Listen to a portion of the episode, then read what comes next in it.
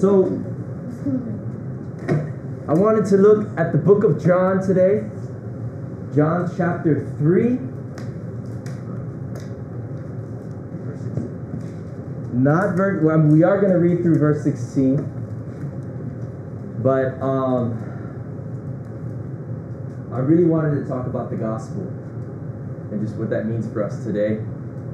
Uh, you know, just just as we decide what what next series we're going to get into or what it is that we're going to do next, but this this right here is the foundation of our faith, and everybody knows, or one of the most famous verses is John three sixteen that God so loved the world that He sent His only begotten Son, and that everybody who should believe in Him would not perish but have eternal life right? But let's look at the context in which Jesus said these famous words.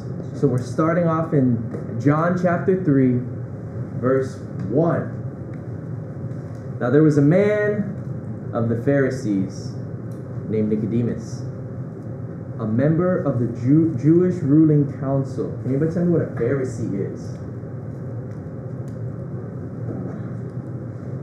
So like a Jewish priest or not Jewish Jewish holy man or teacher Yes. or something along the lines. He was a Jewish religious leader.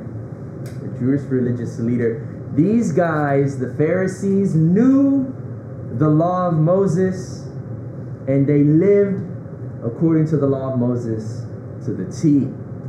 These guys understood relationship with God meant following these rules to the T. Any deviation from it uh, was just not acceptable. So Jesus, Jesus was flipping everything upside down because Jesus represented a new covenant. Jesus represented a new way of doing things. And for hundreds and hundreds and hundreds of years, the Pharisees understood a certain way to honor God. And then Jesus came saying, Hey, I am that guy that the prophets of old have been telling you about, that you have been reading about. I am that king, and I represent a new covenant or a new deal, a new way, a new way that God is going to bless his people, that God is going to have relationship with his people, and it is through Jesus. So the Pharisees uh, were at odds with Jesus because Jesus was saying things like, Look, you say, you know, looking at somebody, um, I mean, you say that adultery is a sin, but I tell you that looking at somebody with lustful eyes, that's a sin.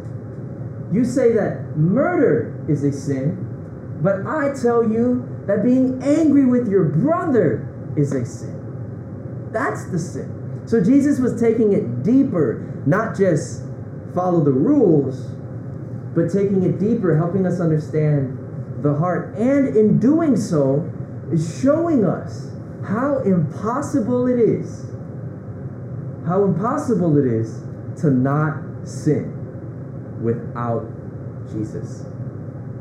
How impossible it is to live a perfect life apart from Jesus.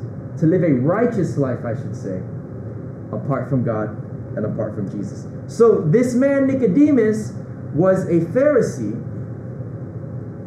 Uh, and look at verse 2. He came to Jesus at night and said, Rabbi, we know you are a teacher who has come from God, for no one could perform the miraculous signs you are doing if God were not with him. In reply, Jesus said, I tell you the truth. No one can see the kingdom of God unless he is born again. So, question Why did Nicodemus come to Jesus at night? Why is that an important detail? Maybe he wasn't allowed to be with him during the day. Yeah.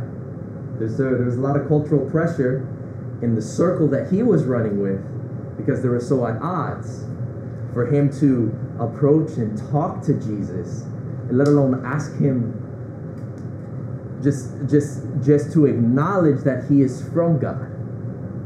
Any other ideas? He's curious. Yeah. Yep. Because he's seeing this guy claiming, claiming that he is God, saying, "I am the Messiah. I am the sent King," and doing all these miraculous things. Another way to look at it, Nicodemus is trying to get some one-on-one time with Jesus, because we can assume that throughout the day Jesus was with the crowds and with the people. So he says, so Jesus says this. In reply, Jesus declared, I tell you the truth. No one can see the kingdom of God unless he is born again. Nicodemus asks a very important question How can a man be born when he is old? Surely he cannot enter a second time into his mother's womb to be born. So Nicodemus is like, Come on, Jesus. That's disgusting. Are you serious? There is no way. There's no way.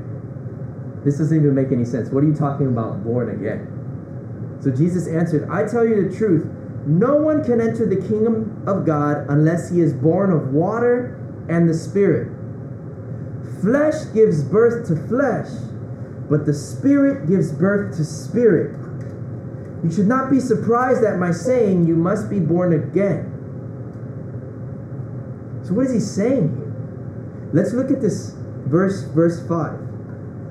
No one can enter the kingdom of God unless he is born of water and the spirit. What is Jesus saying? To be born of water and the spirit. Okay? That's one view that some people might like to say. Anybody else?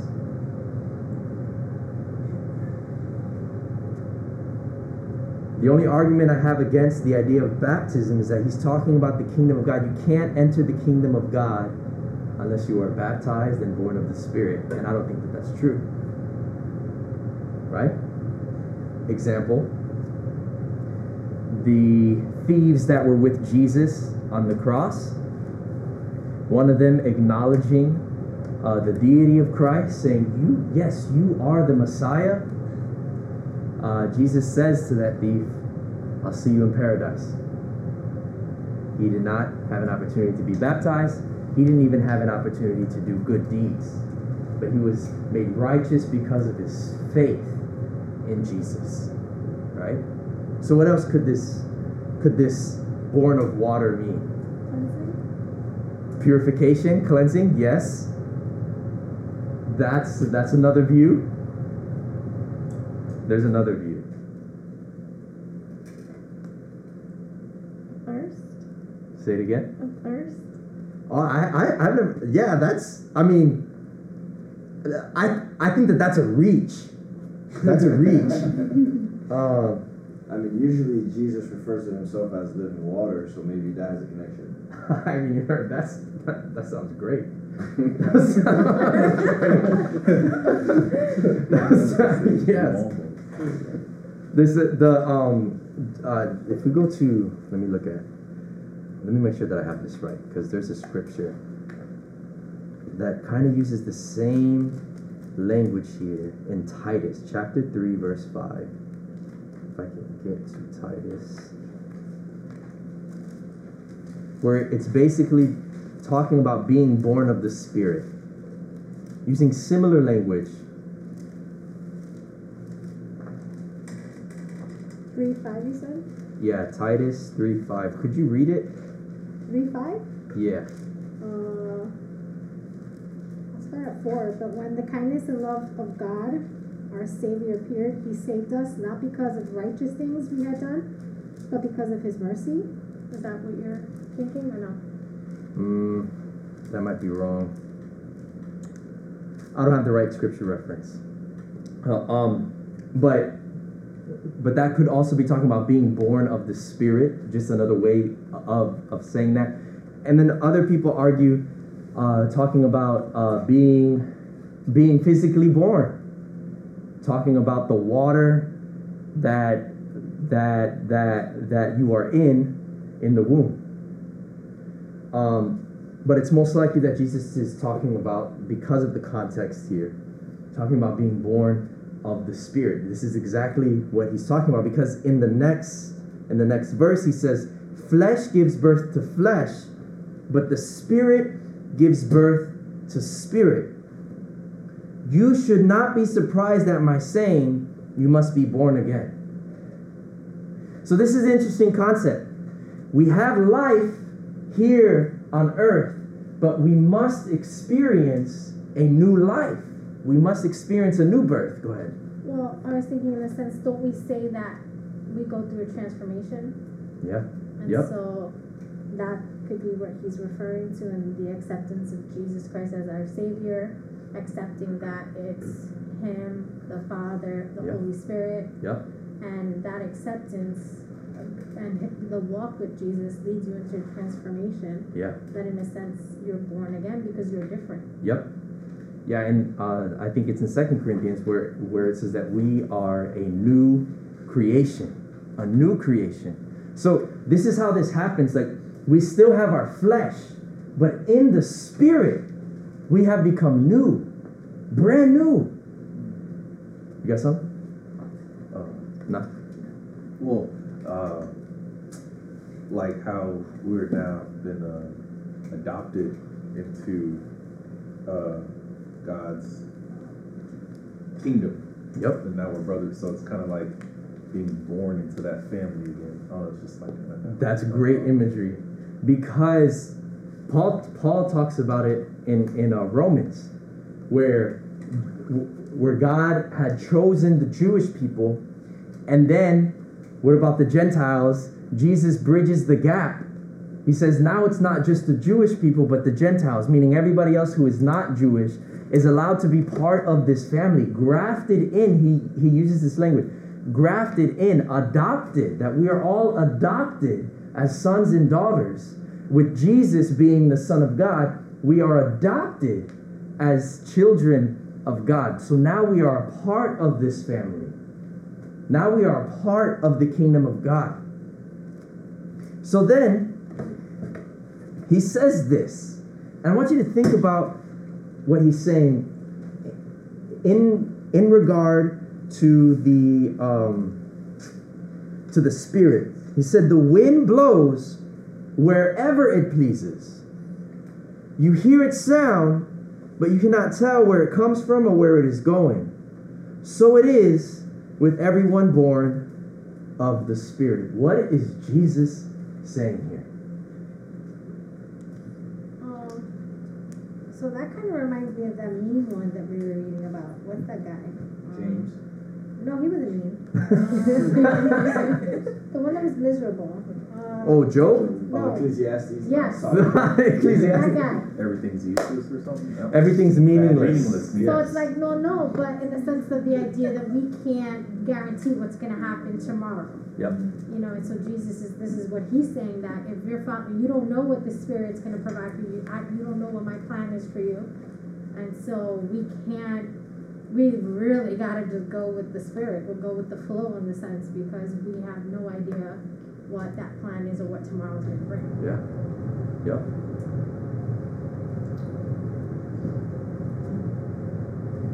I get a sense of like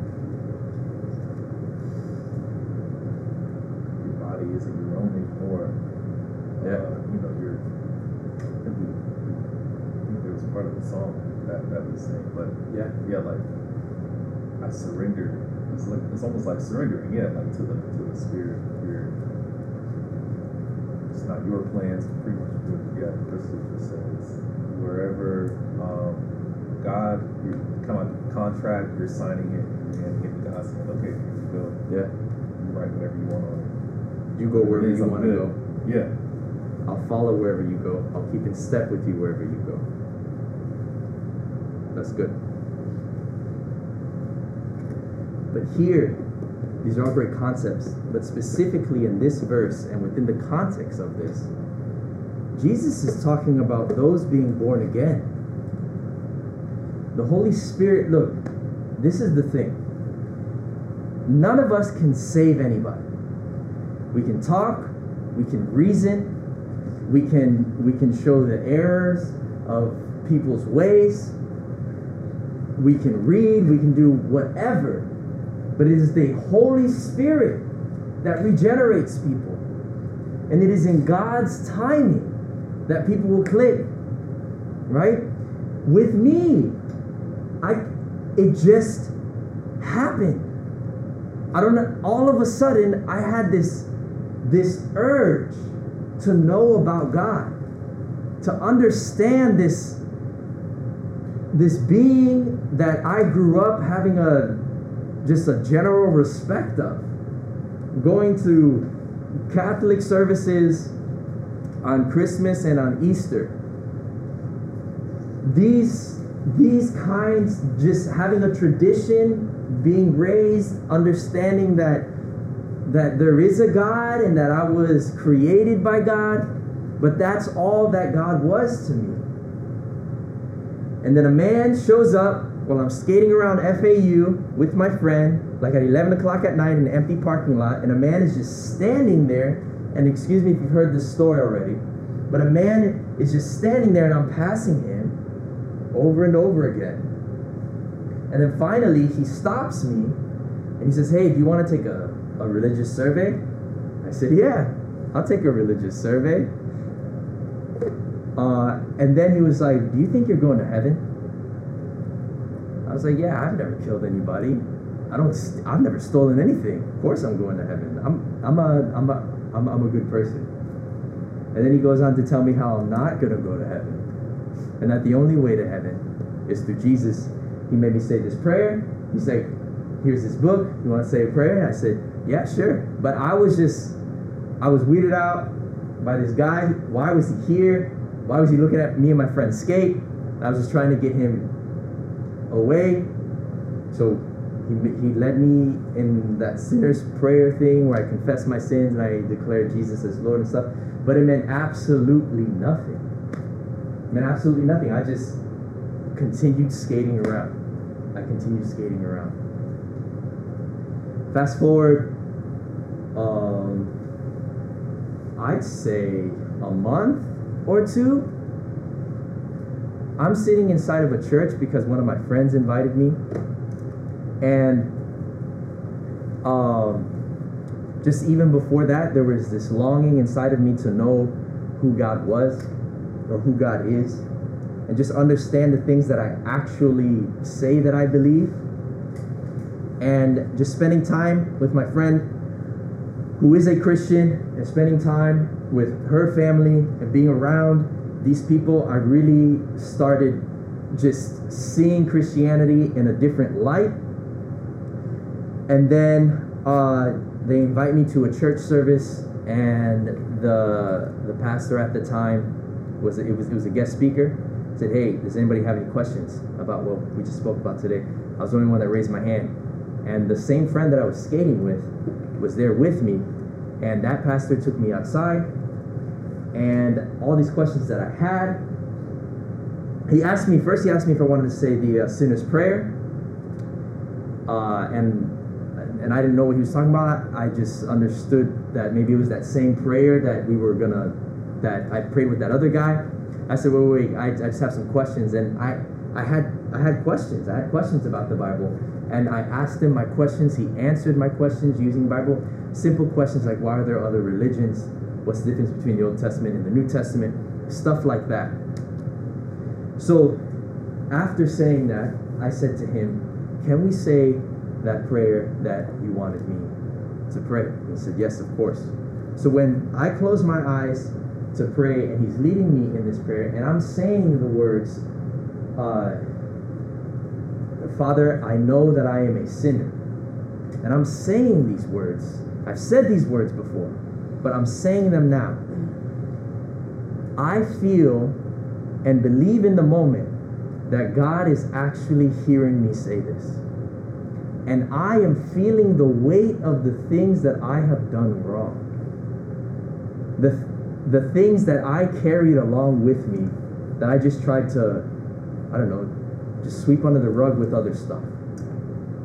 But I feel that God actually hears me when I say, Father, forgive me for my sins. I believe you died so that I don't have to suffer consequence for the things that I've done. I, I really believe that God hears me. And in that moment, from that moment on, my heart was just changed. And then I got connected over here. And that was back in 2008. Yep, in 2008, I started coming over here. So there was a moment that the Holy Spirit moved in my heart. Now, this is the thing about the Holy Spirit, though. This is the thing. You have an opportunity to say yes to the Holy Spirit or no to the Holy Spirit.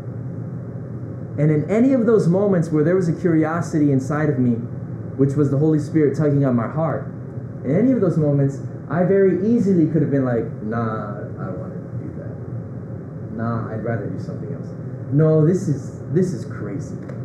This is crazy. Why am I trying to understand God like this? So in that moment, now being a pastor and being a and being a Christian, I understood what that man was doing. He was on a college campus trying to minister to college kids, trying to get kids saved. But in that moment, my heart was completely closed to God, even though, even though I repeated the same words that I repeated later on. But it was the second time that the Holy Spirit moved on my life and moved in my heart. And I was able to say, yes, this is what I want. But it was a process.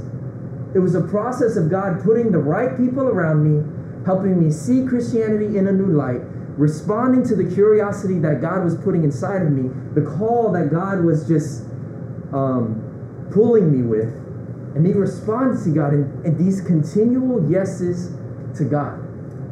Yes, yes, not even recognizing that I'm saying yes to God, but just yes, yes, yes, yes, yes, led me to that moment with the Holy Spirit. Why didn't the Holy Spirit decide to move the way that he moved the second time when I was with somebody asking me to say a prayer of salvation, why he didn't do it the first time, we look at a scripture like this and it says, The wind blows wherever it pleases. You hear its sound, but you cannot tell where it's coming from or where it's going. So it is with everyone born of the Spirit. But we hear a verse like that, and we also have to consider well, when the Holy Spirit is moving, are you willing to say yes? Are you willing to say yes to God? And it's not even just with salvation. This is with now being a Christian. Are we aware that the Holy Spirit is moving? Do you care that the Holy Spirit is moving? Do you want to move where the Holy Spirit is moving? And it can be crazy things like, hey, I'm picking up and leaving and I'm moving to wherever because I feel like God's calling me over there or much subtle things like I feel like God is wants me to talk to my sister about something. God wants me to minister to my sister about something. God wants me to speak to Alex about something specific. God wants me to pray with my sister in Christ. Right? So subtle movements like that, great movements, huge movements like, you know what, I'm quitting my job and I'm becoming a missionary. I had a boss like that. I worked for somebody like that. He, he used to come to this church and he gave me a job. And then I quit that job to work at this church. And then he quit a little bit after to be a missionary. he took his whole family. He took his whole family. But that's by the leading of the Holy Spirit. These are things that we have to consider. Talking about the Spirit, our walk with God is very much a spiritual walk. It's not just being a good person.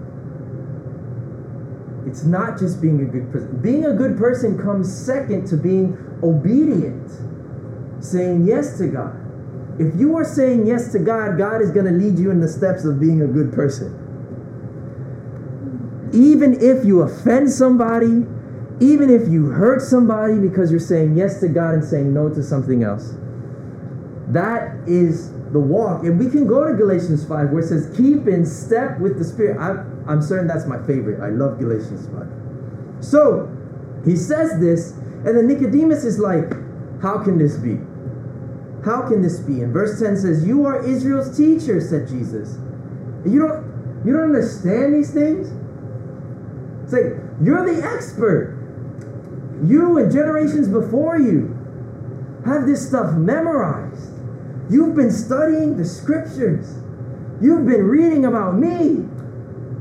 And you still don't understand these things? He says, I tell you the truth. We speak of what we know and we testify to what we have seen, but still you people do not accept our testimony. I have spoken to you of earthly things and you do not believe. How then will you believe if I speak of heavenly things? No one has ever gone into heaven except the one who came from heaven, the Son of Man. Just as Moses lifted up the snake in the desert, so the Son of Man must be lifted up, that everyone who believes in him may have eternal life. Oh, that's Numbers. Wait a second. I had this. Wait a second.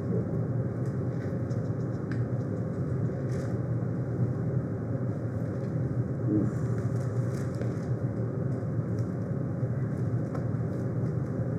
I gotta look it up real quick because I want to look at that story of Moses. Go ahead. Um, in eleven, uh, the, the second part. Uh, Yeah. We testify to what we've seen, but still you people do not accept our testimony. Who is you people, and who is talking about our testimony? Jesus, um, the disciples, the believers who are believing in Jesus, you people, the Pharisees, the unbelievers, Israel's teacher. These things that you should understand. I've given you testimony. You've seen the miracles. You've you've seen what God has done, and still you don't believe. For some reason, you know, when it talks about we speak, the hmm. we's capitalized and ours capitalized and he is capitalized. Oh, All of a sudden, he's talking about, you know, like the Godhead, saying we. testify Wow.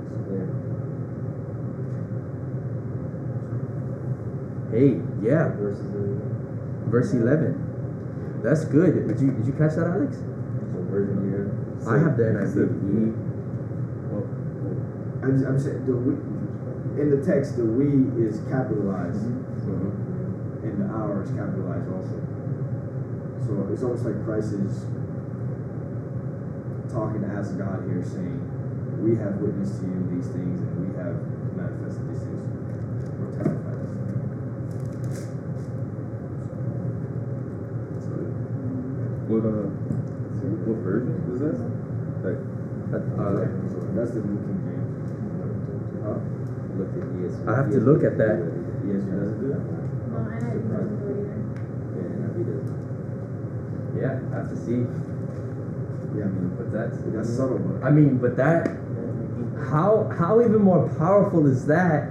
Jesus, man, that's so powerful. Because people make this argument like, when does Jesus say that he's God? When does he say that? And we look at moments like this, coming from a Jewish culture, you understand the gravity of what he's saying, right? But I want you, I want you to look at uh, Numbers 21, verse 4 through 9. Numbers 21, verse 4 through 9. And I'm going to read you what we just read. Just as Moses lifted up the snake in the desert, so the Son of Man must be lifted up, that everyone who believes in him may have eternal life. And this this story in Moses is such a clear picture of the gospel. So Numbers chapter 21, verse 4. And this is what it says. They traveled from Mount Hor along the route to the Red Sea to go around Edom. But the people grew impatient on the way. They spoke against God and against Moses and said, Why have you brought us up out of Egypt to die in this desert? There is no bread, there is no water, and we detest this miserable food. So the Israelites that God has set free from slavery bringing them to a promised land. While they're on the journey, they are complaining. They're complaining. God, in his wrath, responds in this way in his perfect, holy, just way. He says, verse 6 Then the Lord sent venomous snakes among them, and they bit the people, and many Israelites died. The people came to Moses and said, We sinned when we spoke against the Lord and against you. Pray that the Lord will take the snakes away from us. So Moses prayed for the people. The Lord said to Moses, Make a snake and put it up, uh, make a snake and put it up on a pole. Anyone who is bitten can look at it and live. So Moses made a bronze snake and put it up. Wait, I got you. I got you. I got you right. Just imagine a snake on this pole. Okay, like at the top. Yeah, maybe like.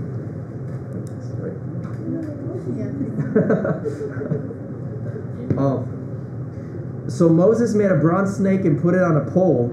Then, when when anyone was bitten by a snake and looked at the bronze snake, he lived. Do you guys see the imagery here?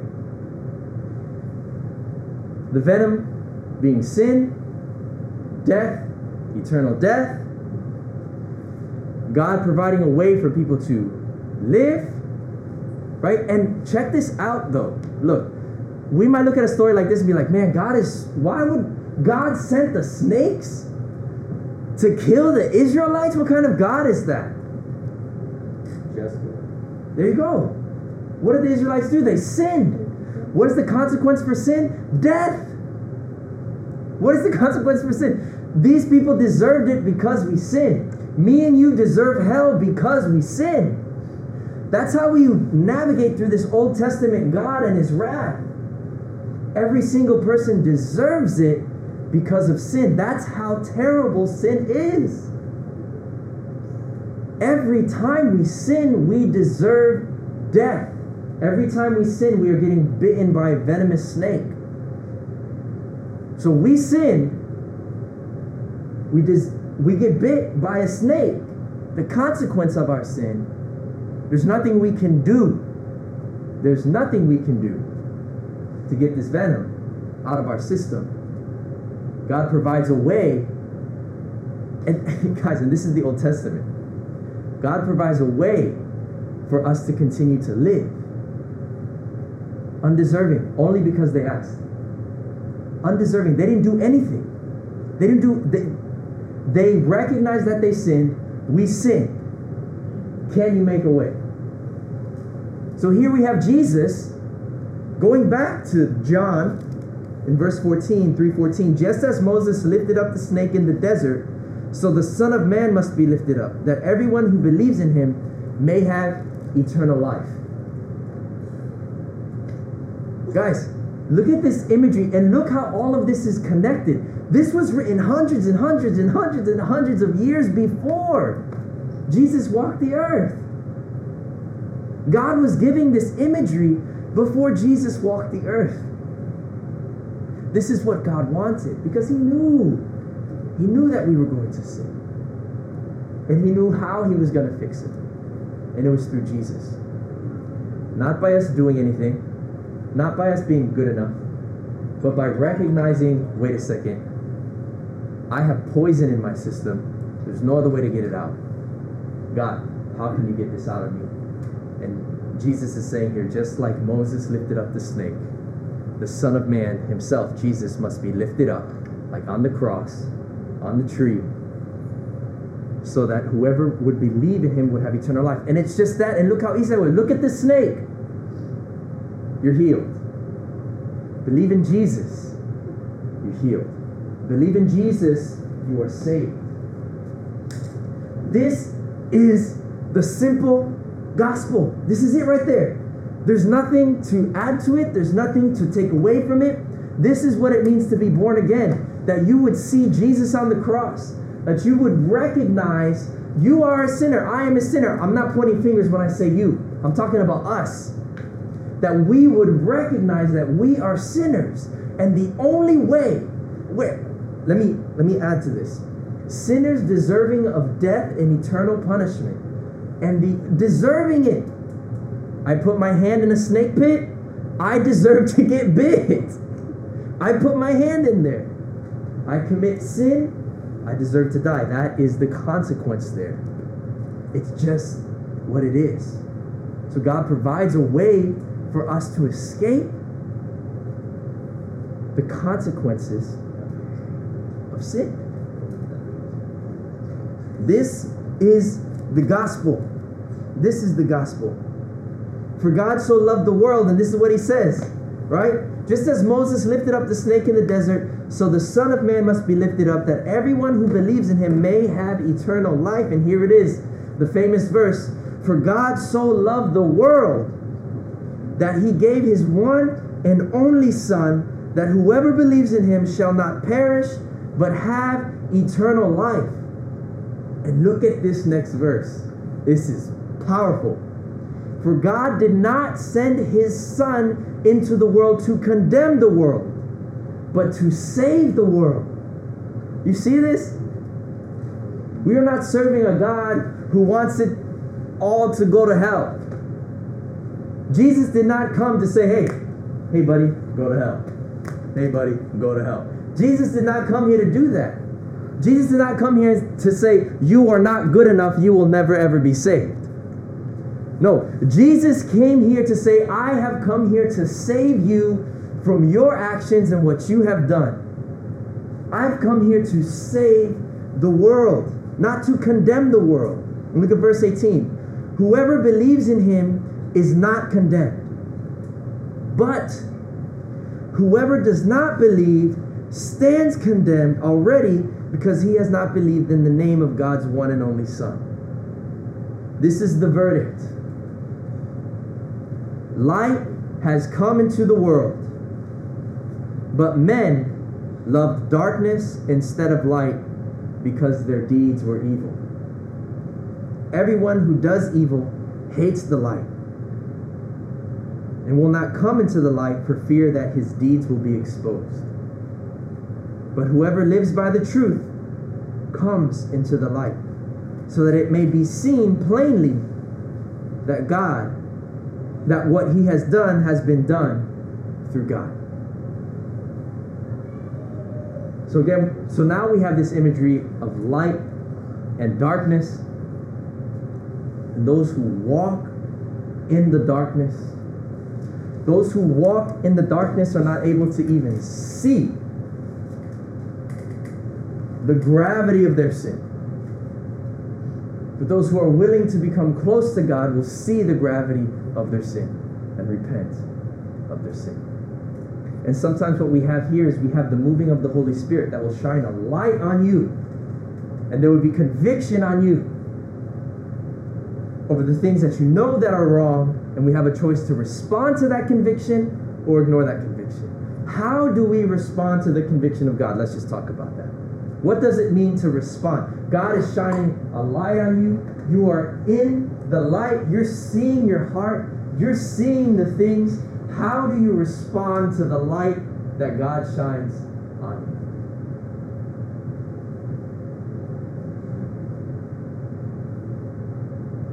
First, you could recognize um, how dirty you are when you come into the light. Yeah.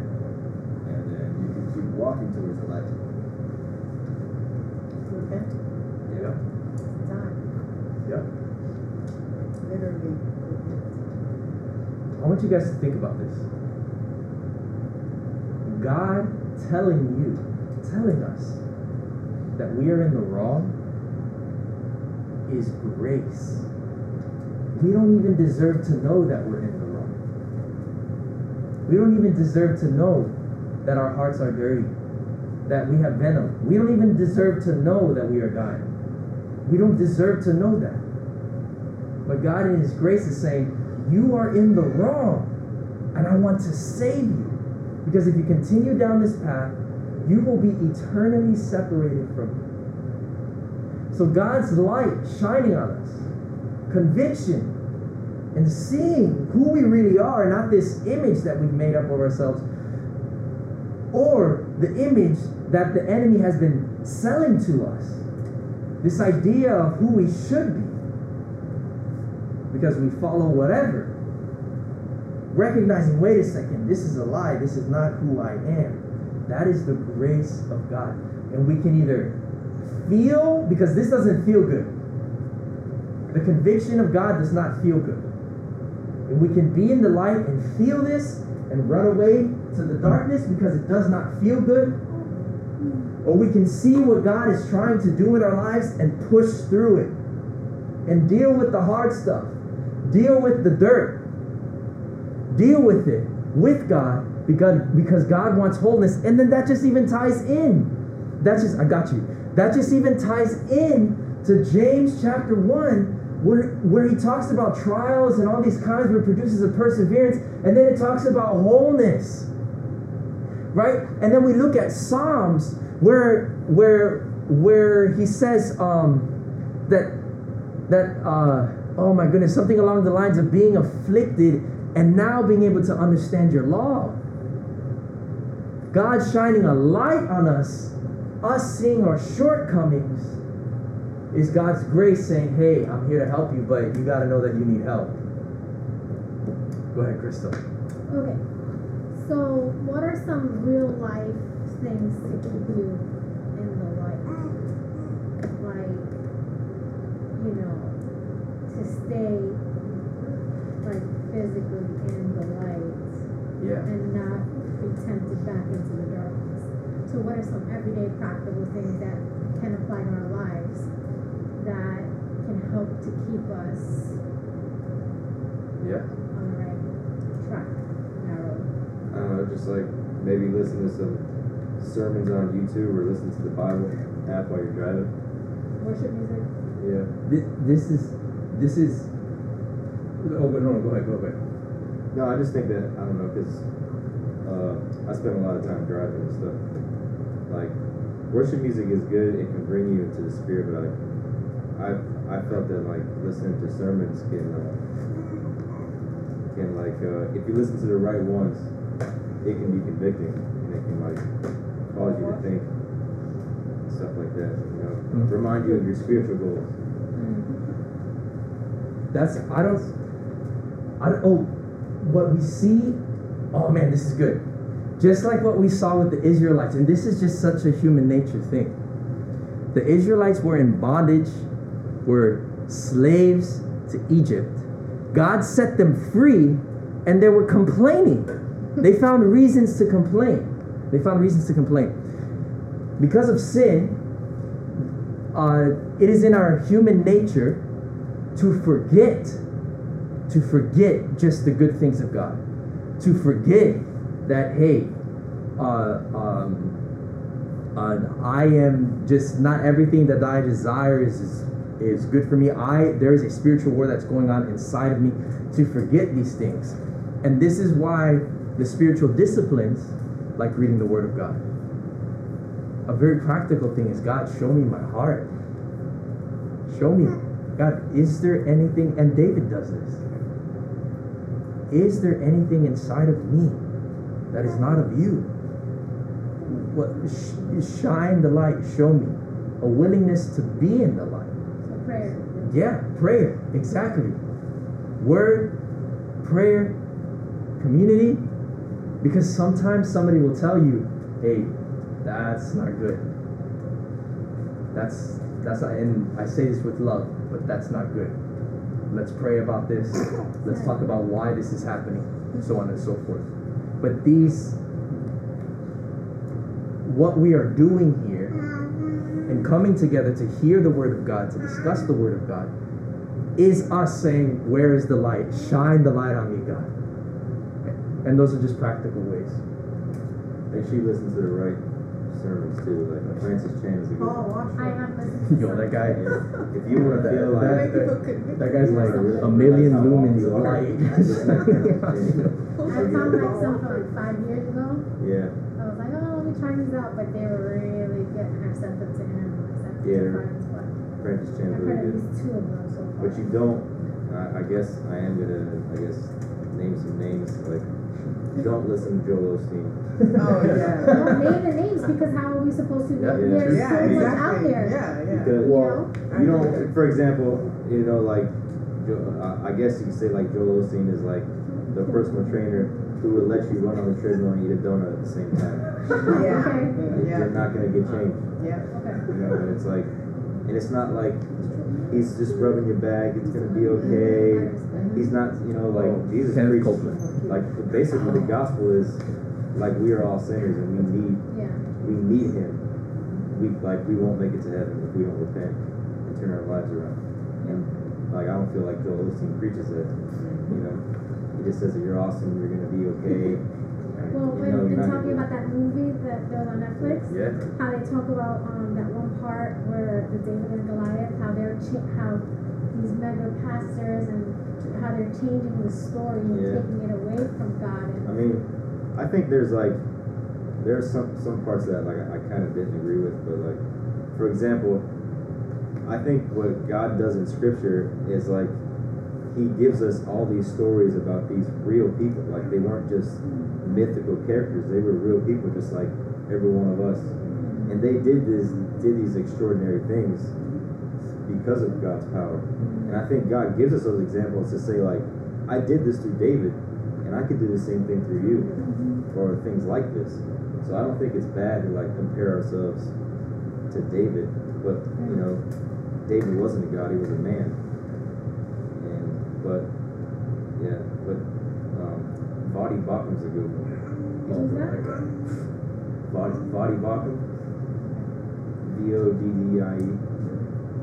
But that's why I think it's so important to be in the Word because there's so much out there, and unless you have a community that's helping you discern or whatever, for you to be able to discern for yourself, you have to be able to hear what they're saying and know the word to say, is this in line with what God is saying, with God's word? Because it's not, then you just gotta take what they're saying for face value, and next thing you know, you're following Joel Osteen. You know what I mean? But I think it's difficult because like I can read something and then Yeah. somebody has a completely different opinion about it. Yeah. And so that's where it's really difficult because you just don't know what's the correct opinion. And so at that point, you do have to pray. Well, that's why I think too. Yeah, it's so important to like when you read the word, like pray over it. Like Yeah. God, please through your spirit, like bear witness to this. Um, I want to hear what you have to say about this. Because the Bible says it's of no private interpretation. So I can't I can't take it and say, oh, this is how Sebastian sees it. And this is just my view, my opinion, and this is how I take it. And then Alex reads it and he's like, well, this is how I take it. And they're conflicting views. You know, like he could take it and say, this is how I see it in my life because we have different life experiences. But in terms of the word, we can't all have different opinions on what the word says. The Bible- the Bible says it's stacked on top of one another, backing it up. You say this, and this is what it says. Okay, well, there's there has to be other scriptures that define this scripture for you to be able to say this is what it truly is. Obviously, there are certain things in here that are theological debates that people are having arguing with, or whatever. But most of it, I think, well, I don't think most of it is backed up scripture with scripture. You know, what i'm saying it's not like oh, this guy has a view, this guy has a view, this guy has a view. Who's right? It can't be like that to me. There's there are things in the Bible that are not up for debate. yeah. To define yourself as a Christian or to define Christianity. For example, the deity of Jesus. That is not up for debate. Take somebody like a Jehovah Witness who does not believe that Jesus is God. But just even like uh, in that documentary, talked about even Kenneth Copeland and other people have like questioned the deity of Jesus. Yep. And as soon as somebody says that, turn it off. Don't listen to them. Yeah, yeah. So so like foundational things that God God saved us from sin, right? God saved us from sin. There will be debate on how God does that. There will be debate on okay, God wants all people to be saved versus God picks and chooses who is saved. Right? Because you you take a scripture like John chapter 3 verse 8 that we just read about the Holy Spirit saying the Spirit's going to move however it wants to move. Nobody knows how it's going to move. And somebody will look at that verse and say, "See, look, the Holy Spirit chose to move on you but not on you, on you but not on you, on you but not on you." Right? But then we go down a little bit more, and then it says in verse chap in in uh, John chapter three, verse sixteen, that for God so loved the world that whoever would believe in Him would be saved. Right? So God loved the world, wanting everybody to be saved. So then that's where you have to take it deeper. Right. Yeah. So you, so you can't take that and say, oh, these are conflicting views. There's something that you don't understand about how the Spirit moves versus how, who God wants to be saved. Yeah. I mean, if you just take one part and you ignore that part to, and run with it, this is where we're not we're not reading into the Word and we're not deep, going deeper to see what is this actually saying. Yeah. You know, you can't just be like, oh, the Spirit moves wherever, so that means it chooses you, and not you know. I, I know there's Yeah. other backing, Yeah. Yeah. whatever, but you know what I'm saying.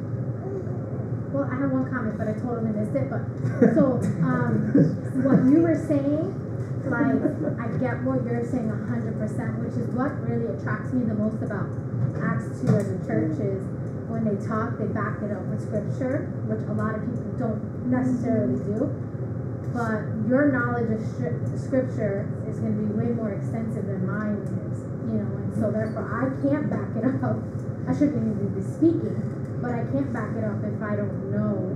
It's about it's a learning process. So I guess we kind of do need people who are gonna kind of gonna lead us in the right direction Yeah. because it's gonna take me a while to get to that Right. knowledge and to get to where that is. I would say don't have a hundred teachers then.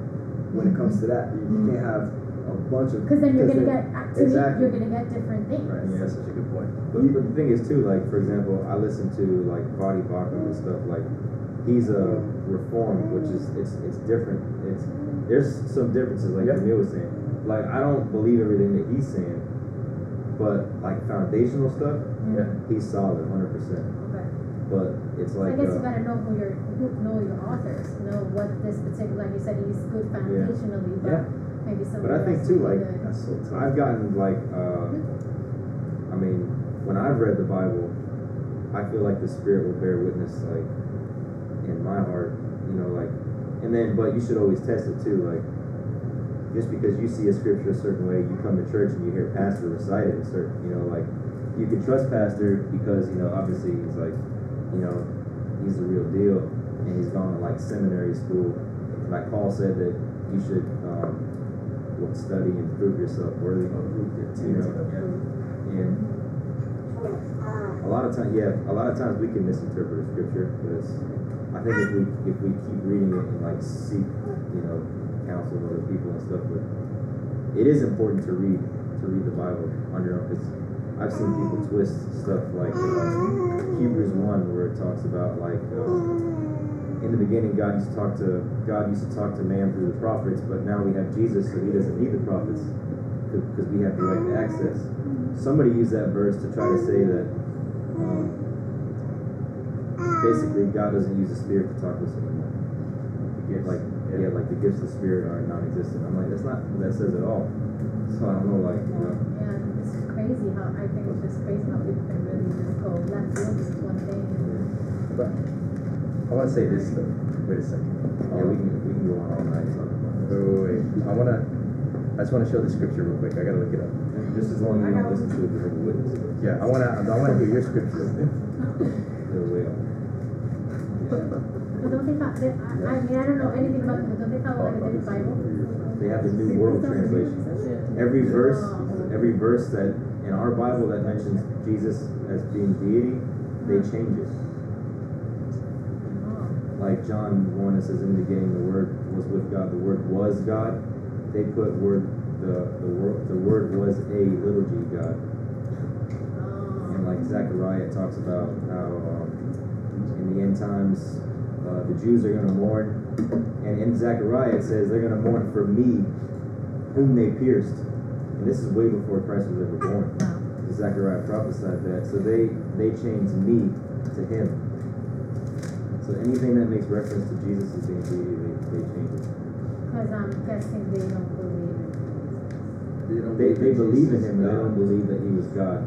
They don't Oh. believe that his sacrifice was fully efficient. That's why was fully sufficient. So that's why they're always out knocking on doors and chasing me down the parking lots and because they feel like they have to work their way. Trying to get the holy points. Oh, no, no, no, no. They ain't getting home points with me.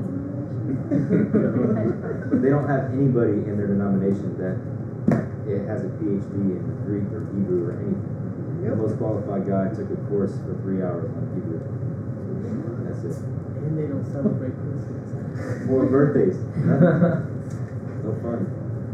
Okay, Kathy, go ahead. You had a scripture. That's what I'm looking at it right Um, Get at me. Supposed to celebrate like The only reason I'm scared now is because I don't want you taking things out of context. Nah. And if you are, we'll, we'll, Y'all we'll talk correct about me, it. I guess. Nah, talk So, I feel like a lot of times this, uh, like, debacle happens when people start to argue about spiritual things, but they don't know the word enough to really gain background. on it. So Mhm. then that's where confusion happens. But it's just so interesting because what came to my mind was when Jesus was talking to the people and he said, like, don't suffer the little children to come to me. Yeah. And it's just one of those things that, like, my dad is the one that was talking about this one time in conversation. How I think as adults we tend to like overcomplicate things, and if Jesus was asking the children to come to him, then I just think sometimes it just takes like a little bit of faith to go out, you know, on your faith and ask God to say, okay, it's okay if I don't understand everything right now. Yeah. Like you're not gonna always know everything. And mm. sometimes you might read a scripture, it doesn't make sense to you, and it's okay to be okay. Like you're Yeah. okay not understanding right then and there, and having the patience and trusting on God to reveal it to you That's when the time is right. Yeah, Just like that's like good. little kids, they don't know everything, and we are God's children the same way when you accept Christ. That's good. So I mean, just throw that out there. It's just sometimes you might be jumping the gun, go looking for a leader that might lead you down the wrong path. Act on your faith and just trust in God. He said he was gonna do everything that he said he was gonna do. So just be patient sometimes. It's just another point. And that reminds me that that just gave me an image of like somebody who wants to swim, um, but is just overwhelmed by the water, and it's just like the only way you're gonna be able to learn how to swim is if you at least get inside the water. Or unless you grew up in the early '90s and your parents were three. exactly, exactly. They do that today. Yeah, but but it's but it's but it's this idea of because I know how intimidating this can be. Where do I start? What do I what do I do? What if I don't understand? And then even the thought of like God, what if what if what if I get confused and like and like you push me or, like I push you away because I don't because I don't understand you and I and I don't get this. Somebody says this, somebody says that about about about all of this, but the only way that me and you are going to be able to get to swimming is, is by first just getting into the water, starting at the three foot side of the thing, and just walking back and forth and just getting comfortable in the water and in community, teaching us how to float. Teaching, I mean, you you know more about teaching swimming, but but that's that's just just just get in the water at the very least. Anya, go ahead.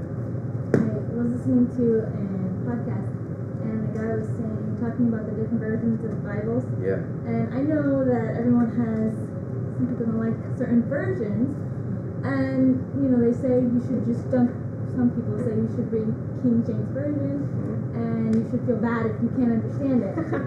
well, if the guy said, you know, if you want your kid to learn Shakespeare, you're not gonna give him the book right away and just say, here, understand it. You're gonna say it in different versions or a good night in a kid version. And that's okay to start in NIV or Yeah. English Standard Version and then work your way up to King James Version. You know, don't feel bad if you don't automatically understand. I have a hard time with King James Version. Yeah, no, definitely. But that's that's just where we are in the. You have some? Huh? Do you have Oh, something? Oh, no, no. I oh, say amen. Oh, okay. Yeah, Yeah. that's what she had. But that but this is the beautiful thing about the gospel, guys. God has done everything for us. We just we just receive the gospel and we're saved. But when we are saved, we are a new creation. We are born of the Spirit and now able to understand spiritual things. But there is an intentionality about staying in the light because our hearts are in process and will always forever be in process. And that's not an excuse to stay early in the process. That's not an excuse to say, I'm in the process, so but you've been in this square for like 12 mm-hmm. years now, and you should be over there in the process, right? So, Scripture about that. Yeah, yeah, yeah, yeah. About milk and. yeah, yeah, yeah, Yes, milk and yeah, uh-huh. He needs some milk. But um, let's pray, guys. Father God, we want to thank you for your word. Thank you for saving us, God. Lord, we never want to look at the cross. We never want to look at you on the cross and just it be just common knowledge, just it be just another story in the Bible, Father. That is the story of the Bible. That is the purpose of why we are here today. This is why we are living. This is why we are breathing, so that we can have relationship with you, God. And only through Jesus. Jesus is the cure for sin. Jesus is the bridge between man and God. And we look to you, Jesus, right now, in the same way that the Israelites looked to that bronze snake. We look to you right now, Father God, because we need you. We look to you right now, Father God, because there are things that are too heavy in our lives to carry. There are battles that are too hard for us to fight on our own. The sin, there's there there is sin that is too hard to resist, God. And we are looking to you, Jesus. And that's all we're doing. We're looking to you, Father God. And we're asking you, God, to fill our hearts with faith, to fill our hearts with courage, to fill our hearts with wisdom, Father God, to have a Christ like heart, God, to see the schemes and the plans of the enemy, and to see how just just how he works around us, Father God, so we can call him on his stuff and not fall so easily into his traps. Father God, we want to be so in love with your word. We want to know you. We want to experience your presence daily. We want to stay in the light. We want to stay with you, Father God, knowing that you have made a better way for us, God. So help us, God. I pray for everybody in this room. Bless, bless each person in this room with the power of the Holy Spirit and your wisdom, God. We're asking it for, of, of you, Father, just like it says in James. We're asking you for your wisdom, God, to lead us and to guide us, and for your wisdom as we read your word, Father God. We're ready to jump in. We're, we are ready to be with you, Father God, to spend time with you, God, to wrestle in the word with you, God. Draw us closer, Holy Spirit. Holy Spirit, I'm asking you to move. I'm asking you, God, to move on our hearts, Father, in a way that is inexplicable, God, in a way that we can only say that you did it. You moved in our hearts, and all of a sudden, I have such a passion for the word. You moved in our hearts, and all of a sudden, I have such a passion for prayer. I have such a passion for your presence. I have such a passion for the church. Just move in our hearts in a way that only you can do it, God. And we just thank you, Father. We pray this in your powerful name, Jesus. Amen. I, I just want to say one more thing. Sorry, you're good. I just I just want to say one more thing about uh, being in the light. In no way am I saying that we need to be in a constant state of beating ourselves up. That is that is not what I'm saying. What what I'm saying is that the good news is that God shines a light so that we can take it to Him, so that we can be changed. We cannot stay in a constant state of beating ourselves up. That is a form of pride. You are looking at how terrible you are instead of how great and good God is. The whole point of shining the light is not to be like, oh my gosh, I'm so terrible. The whole point is shining the light is like, I can't do this. God, take this because you are the only good one. So that's it right there. Okay? Thank you guys.